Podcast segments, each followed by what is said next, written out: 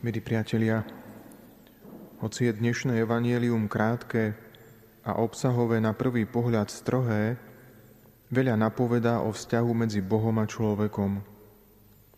Ježišov výber apoštolov, teda spolupracovníkov na diele, ktoré začal Boh sám, je dôkazom toho, že puto, akási pupočná šnúra medzi Bohom a človekom, je oveľa silnejšia, ako by sme si mohli na prvý pohľad myslieť. Z nášho uhla pohľadu, tak ako sa Boh zjavuje v ľudských dejinách a ako v nich pôsobí, mu v teológii pripisujeme tri zásadné tituly. Kreator, Redemptor a Salvátor. Každý jeden súvisí s dielom, ktoré Boh vo vzťahu k nám viditeľným spôsobom vykonal – ako kreator svet stvoril, ako redemptor ho vykúpil a ako salvátor spasil. Prvé dve diela, teda stvorenie a vykúpenie, realizoval sám, bez akéhokoľvek pričinenia kohokoľvek. Ako hovorí vieroučná konštitúcia druhého Vatikánskeho koncilu o Božom slove Dei Verbum, Bohu samému sa tak zapáčilo – Obidve aktivity, stvorenie aj vykúpenie, sú ukončené a nezvratné. Skrátka, raz sa tak stalo a trvá to až do skončenia sveta. Vykúpenie sa uskutočnilo smrťou na kríži a zmrtvých vstaním. Tým, že Boh za nás zomrel, zvíťazil nad smrťou a dokázal raz navždy poraziť hriech vrátane toho dedičného. To neznamená, že hriech už odvtedy neexistuje, ale znamená to, že kajúci hriešnik pre túto vykupiteľskú obetu Božího Syna dosiahne odpustenie hriechov. Samotný akt vykúpenia sa uskutočnil iba z vôle Boha a jeho lásky k nám bez akejkoľvek našej aktívnej spolupráce. Tretím veľkým atribútom Boha je, že je aj našim spasiteľom.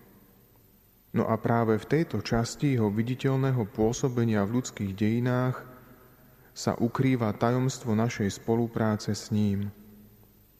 V čom sa akt nášho spasenia líši od stvorenia a vykúpenia? Spása na rozdiel od stvorenia a vykúpenia stále trvá.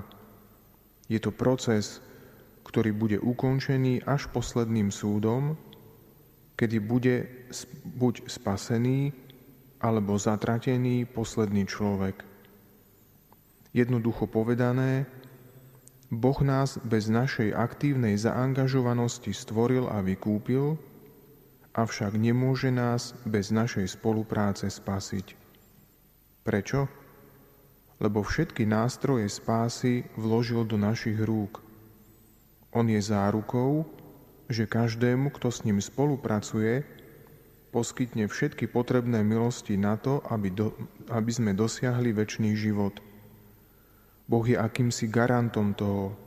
On garantuje, že kto žije v súlade s desatorom, s evanieliom a so všetkým, čo z toho pre nás ako kresťanov v každodennom živote vyplýva, bude spasený.